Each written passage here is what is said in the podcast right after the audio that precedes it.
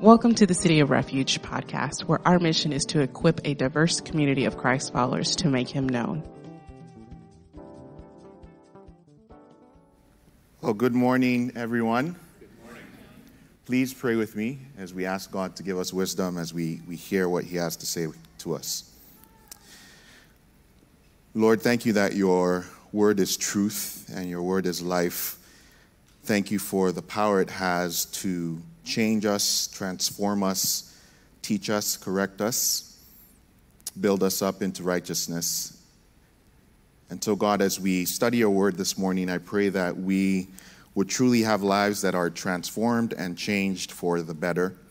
Give us wisdom. May your Holy Spirit um, illuminate and bring light to what we are studying together today. We ask all these things in the mighty name of Jesus Christ, our Lord. Amen. So, um, we've been walking through Scripture and using 2 Timothy as a way to study what God calls us to do as a church when we are devoted to His Word. So, devoted to Scripture. Um, and as part of our theme for the year, which is proclaiming the gospel through a spirit filled life of wholeness and love, uh, we want to touch on what it means to be devoted to the Word of God. And today's title for our sermon is The Word is Not Bound. The Word is not bound, and that can be found in the passage that we have read uh, today. So in 1 Timothy chapter 2, 1 through 2, uh, Paul is addressing Timothy. He's directly addressing Timothy. We've heard uh, from Bra- Pastor Brandon in previous weeks that this is probably Paul's final letter of his ministry. Uh, it's also one of the last things that Paul does because he senses that his ministry is coming to an end, but he also senses that his own life is coming to an end. In fact, in later chapters in 2 Timothy, Paul refers to himself as a drink offering being poured out. So Paul knows that the end is nigh. The end is here, the end of his life, the end of his ministry. And he wants to impart some words into Timothy, his mentor, so that Timothy can continue the work of spreading the gospel. So this is a very personal letter that Paul is writing to Timothy. And in these first few verses, you know, Paul is writing and he senses that the end is near, but he wants Timothy to continue this witness. And so he strengthens him and says, Timothy, you, my child, be strengthened by the grace that is in Christ Jesus. And what you have heard from me in the presence of many witnesses, and trust the faithful men who will be able to teach others also. So, as Paul is coming to the end of his life, he knows he's invested a lot into Timothy's life. So, in faithfully investing in the life of Timothy, pouring into Timothy's life, Paul gives him this challenge and says, The gospel that I have invested in you, don't let that investment stop with you.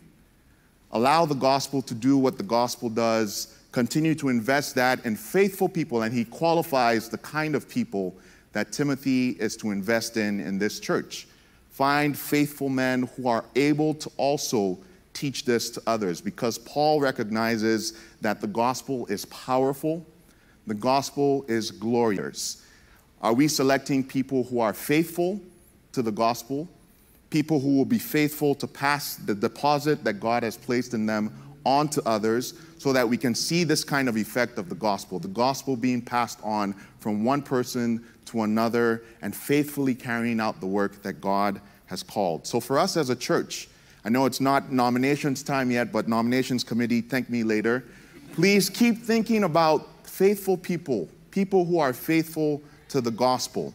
If you're somebody who's seeking to serve in the church, be faithful to the gospel so that when the time comes, you can also pass on that message to others and we can see the gospel have a multiplying effect throughout our church, but also throughout our neighborhoods and workplaces, and indeed throughout our world. So Paul says, invest, invest Timothy in faithful people who will pass on the gospel and not let this message die with them. And then Paul continues to encourage Timothy by sharing the reality that when you do this, Timothy, it's going to be hard. It's going to be really hard. Following Jesus is hard. If we go on to the next slide, you see uh, ways that Paul describes how following Jesus is hard. And I had a conversation with uh, David Freemian this morning because he was helping me put my slides together. And he asked me, Mr. John, are you sure the first sentence up there is correct? Following Jesus be hard? And I said, yes. If you go across the highway, you will find many people who use that kind of terminology. But that's the truth about what it means to share the gospel. It is hard work. And Paul recognizes that. Following Jesus be hard. It is intense work. We will get ridiculed for it. We will lose status for it. And Paul recognizes that his young follower, Timothy, um, may be looking and seeing, okay, my mentor is in prison, my mentor is in jail. And so he calls upon Timothy and says, I want you to visit me. And I know this is going to be hard for you because you would have to associate with a person who is in prison. It's going to be hard. People may forsake you, people may turn away from you for the sake of the gospel. But he strengthens Timothy by providing Timothy with three metaphors for how hard it is to follow Jesus, but also what Jesus provides for us to be able to follow him faithfully. So these are the three metaphors the metaphor of a soldier, the metaphor of an athlete, and the metaphor of a farmer. So, soldier, athlete, and farmer. Here's what he says Share in suffering as a good soldier of Christ Jesus. No soldier gets entangled in civilian pursuits, since his aim is to please the one who has enlisted him. An athlete is not crowned unless he competes according to the rules, and it is the hard-working farmer who ought to have the first share of the crops. Think over what I say, for the Lord will give you understanding in everything. Think over what I say, for the Lord will give you understanding in everything. So let's take those metaphors one at a time and just mine some of the wisdom that Paul gives us in these metaphors. First, the soldier. The soldier. And the thing about all of these metaphors is that there's a common thread of being faithful, being disciplined, being hopeful. Every one of these metaphors has a sense of giving yourself to something that is bigger than yourself hoping for something, and even if you are suffering in the moment, having the hope that the future glory is nothing compared to the present suffering that you have. There's also an element of complete single minded devotion for all of these metaphors. So let's start with the soldier. Soldiers are committed to the cause. Soldiers are committed to the one who has commanded them and enlisted them. Soldiers are committed to the commander in chief, and soldiers make so many sacrifices in order to be committed to the one who has enlisted them.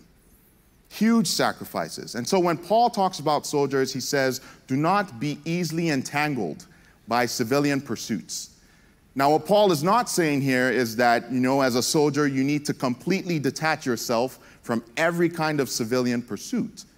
That word he uses is entangles. Don't entangle yourself with the things of this world, but have your eye on the prize and your eye on the person who has enlisted you.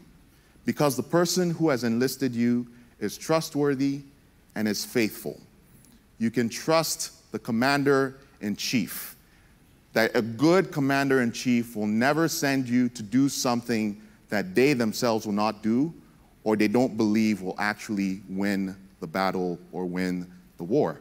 So Paul says to Timothy, Be a good soldier. And it's going to be hard. You may have to let go of certain relationships that you have, friendships. Some of us know what it's like to let go of family relationships in order to pursue Jesus. Some of us know the hardship of entering into places where we have to let go of comforts of our daily lives because we want to follow Jesus and proclaim the gospel.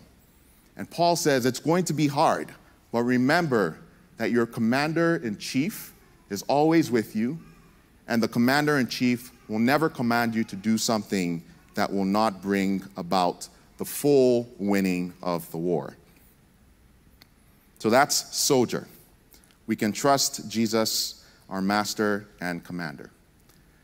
The second point that Paul makes is the athlete.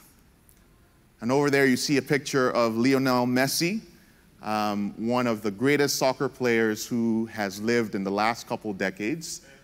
And uh, yes, that is true. Yes, not Cristiano Ronaldo, but Messi. But that's a picture from one of the first games of the World Cup where Messi's team actually loses the game. Um, all this hard work of getting to the World Cup and his team loses the game. Uh, and of course, at that point, even I have to confess, I myself was like, you know what? Argentina is toast this World Cup. They're done. They're not going to win.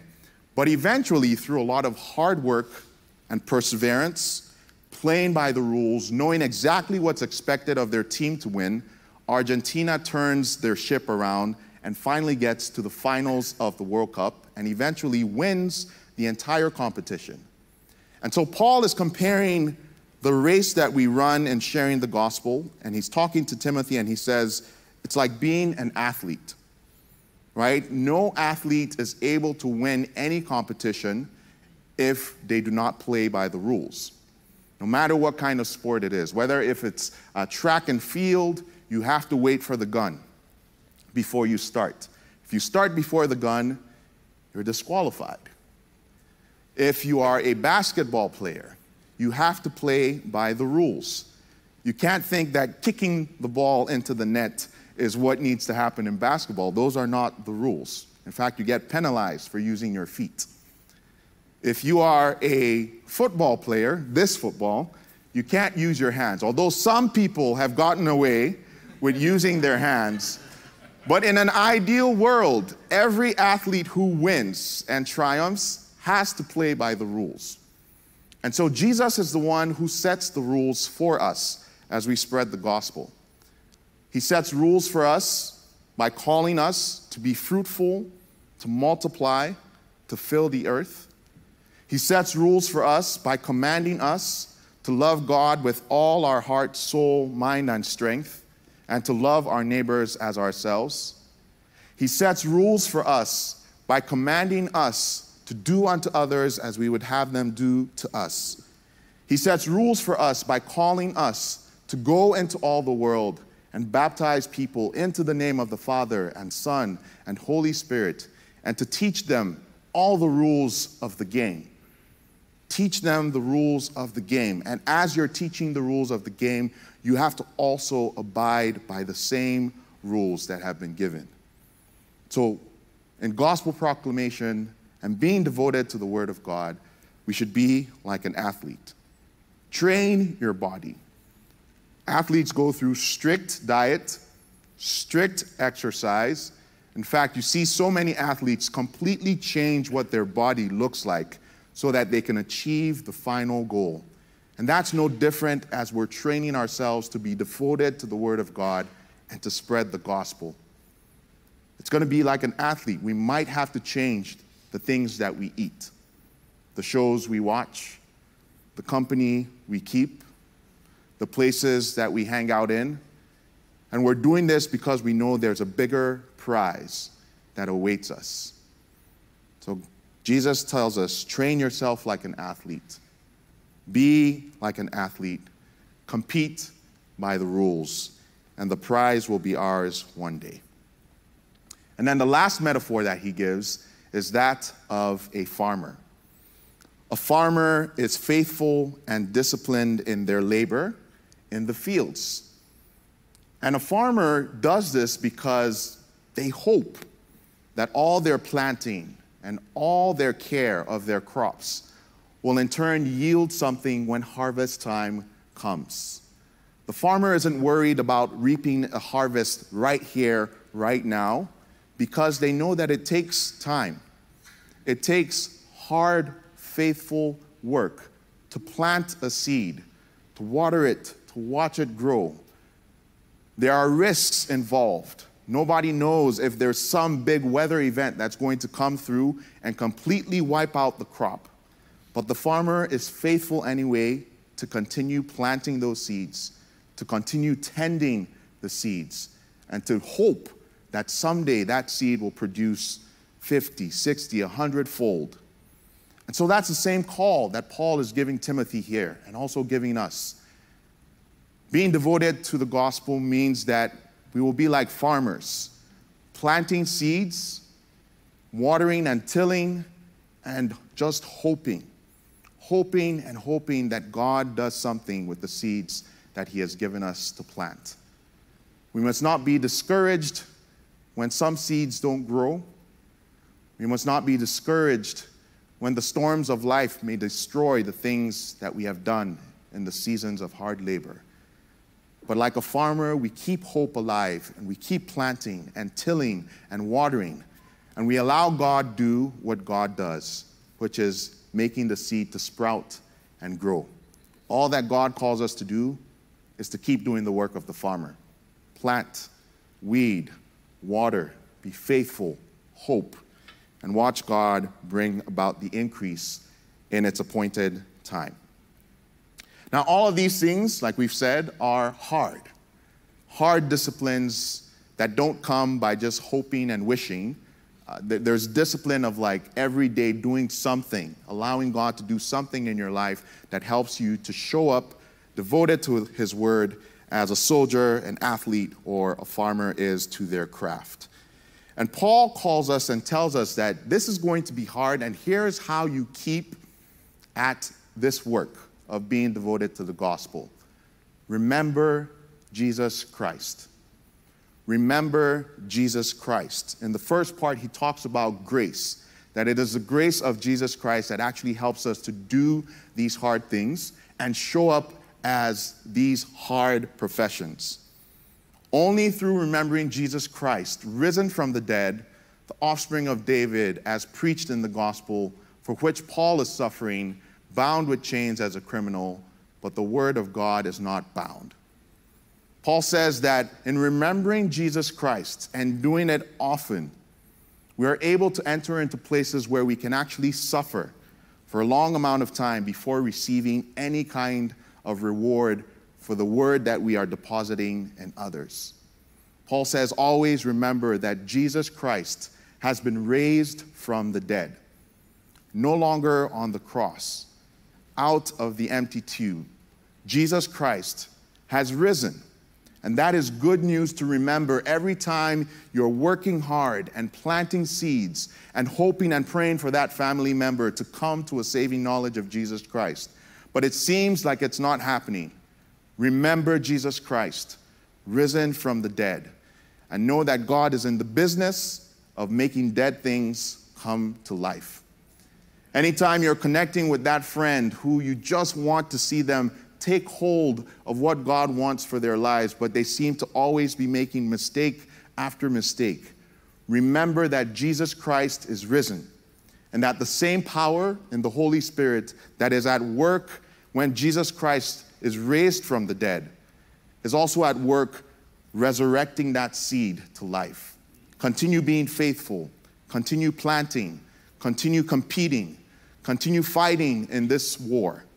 The battle is the Lord's, and God has called us to just be faithful soldiers, faithful athletes, faithful farmers, and to allow Him do what He does in making the seeds grow. Remember that Jesus Christ was raised from the dead. And if the Spirit of God can raise someone back to life, then surely the Spirit of God can awaken saving faith in the heart of whoever it is that you've been praying for, or mentoring, or coaching. Stay the course. It is hard, but remember Jesus Christ and lean on God's grace to get you through what you are suffering. And that's why we gather here every Sunday, church. We gather here every Sunday to remember Jesus Christ.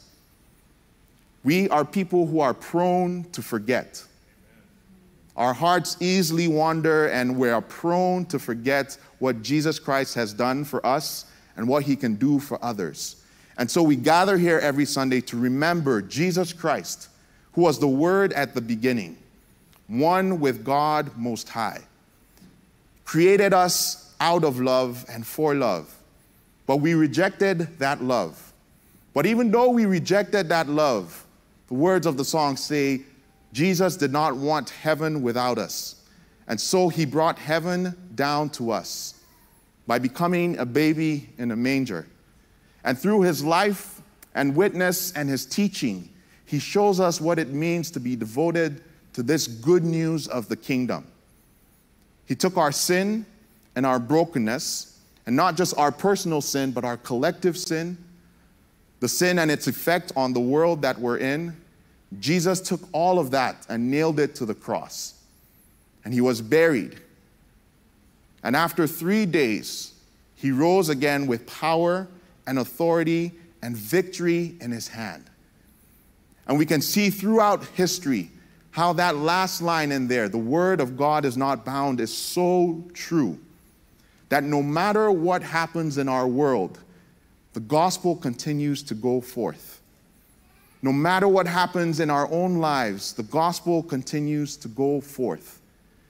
Military dictatorships and regimes in different countries have not stopped the gospel from going forth. Slavery and racism have not stopped the gospel from going forth. Our own insecurities, the ways that we show up with fear and timidity, have not stopped the gospel from going forth. The gospel cannot be chained. The gospel cannot be bound. And with our help and participation, or without it, God will accomplish his purposes in this world. And so for us, it's really great to align ourselves with the winning team. We know that Jesus Christ and the gospel will always take the final prize. And so it's very easy for us. God has made it easy for us and said, you know what? I am doing this, and nothing is going to stop the gospel going forth. So we can align ourselves with the team that we know will already win it all. We don't have to guess or make brackets or guess what's going to happen. We know that Jesus Christ and his team, devoted to the gospel and devoted to the kingdom, always win. So let's get on board. Let's get on the right team. Because Jesus Christ is asking us to do hard things, but he's asking us to join the winning team. Paul concludes by giving a couple different challenges and cautions and comforts. So when you go on to verse 11, he says this The saying is trustworthy, for if we have died with Christ, we will also live with him. If we endure, we will also reign with him. If we deny him, he will also deny us. If we are faithless, he remains faithful, for he cannot deny himself. He cannot deny himself. If we die with him, we will also live with him. If we endure, we will also reign with him. If we deny him, he will also deny us. If we are faithless, he remains faithful. Now, there's a challenge in all of these ones because there's a call to die to ourselves so that we can live with Christ. There's a call to endure suffering. You know, Paul doesn't cast this as, you know, something that may or may not happen. In the life of the Christian, all of us will experience suffering for the sake of the gospel. Either personal suffering or suffering that we have chosen to align ourselves with. And he says we need to endure that kind of suffering like good soldiers and good athletes and good farmers. And if we do that, on the other side, we will reign with Jesus Christ. And he gives some hard cautions and says if we deny Jesus Christ, when he comes in all his glory to reign, Jesus will also deny us. You may be thinking that's harsh, but those are the words that even Jesus gives in Luke chapter 9 and in Matthew chapter 10. He gives these pictures of people who, when suffering comes, deny his existence And Jesus says that he will deny them when he comes in glory. My prayer and my hope is that everybody in this room will not be denied by Jesus when he comes in glory, but that all of us will embrace the hard things that God calls us to do, to share the gospel and be devoted to the word, so that we will see Jesus in all his glory and he will accept us as good and faithful servants into his kingdom. But then he also gives this foundational principle that we need to stand on.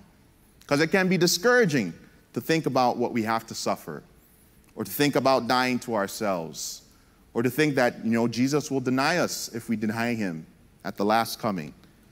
He says these words If we are faithless, he remains faithful. How are we able to die to ourselves, to endure suffering? It is because of the faithfulness of Jesus Christ in our lives. And so you don't have to worry when you mess up one day or another. Run back to your faithful Savior. When we are faithless, He remains faithful to us.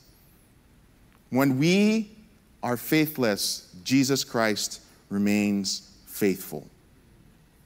This is how we endure suffering for the sake of the gospel by leaning on the grace of Jesus Christ, depending on his resurrection, leaning into the power that he gives, because we know that he will always remain faithful to us even when we are faithless. So, as a way for us to close, um, I want us to read something together. And uh, it's going to be a call and response reading uh, from Scripture, and it's going to be from 2 Timothy, which we're studying, but not the chapter we've read today from chapter 1. And before I do that, I just want to highlight the last verse that we've read, which says, If we are faithless, he remains faithful because he cannot deny himself. Jesus Christ is faithful by nature. You know, if he had a, a hip hop group, it would be called Faithful by Nature. You got it right? All right. Some people don't get the joke, but Jesus is faithful, faithful by nature, and he cannot deny who he is. And so we can stand on that truth. So let's stand together and respond to our sermon today by reading um, this responsive reading. So this is from 2 Timothy chapter 1. Therefore, do not be ashamed of the testimony about our Lord, nor of me, his prisoner but share in suffering for the gospel by the power of God. God saved us and called us to a holy calling, not because of our works, but because of his own purpose and grace, which he gave us in Christ Jesus before the ages began. God's purpose now has been manifested through the appearing of our Savior, Jesus Christ who abolished death and brought life and immortality to light through the gospel, for which I was appointed a preacher, an apostle, and teacher, which is why I suffer as I do. But I am not ashamed, for I know whom I have believed, and I am convinced that he is able to guard until that day what has been entrusted to me. If we have died with him, we will also live with him. If we endure, we will also reign with him. If we deny him, he will also deny us. If we are faithless, he remains faithful. And altogether, Jesus cannot deny himself, and the gospel cannot be bound. Amen. Hallelujah, church. This is God's will for us as we are devoted. Let's commit to our God who gives us the strength to not be entangled by civilian affairs and be good soldiers.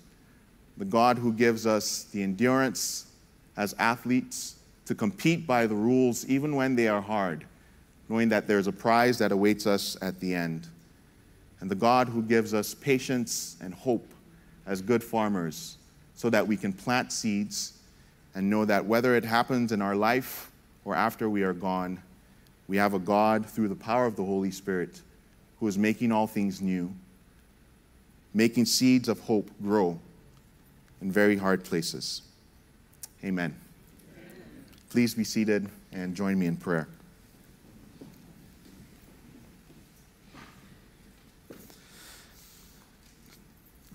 Jesus, thank you that you remain faithful and you cannot deny yourself.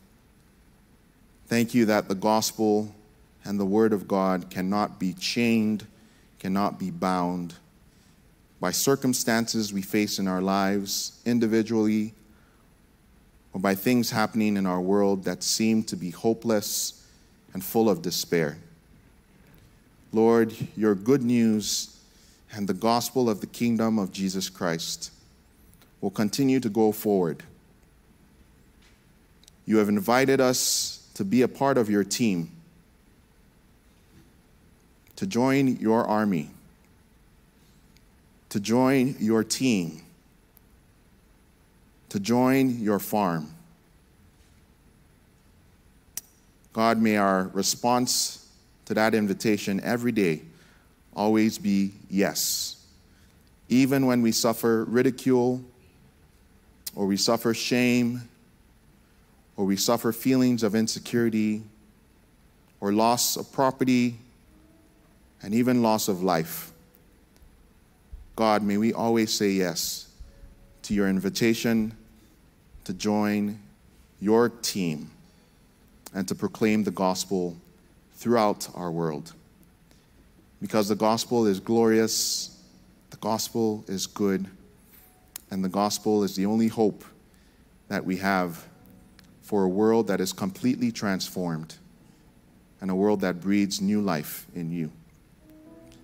Help us to be faithful, and thank you for being faithful even when we are faithless. In Jesus' name we pray. Amen.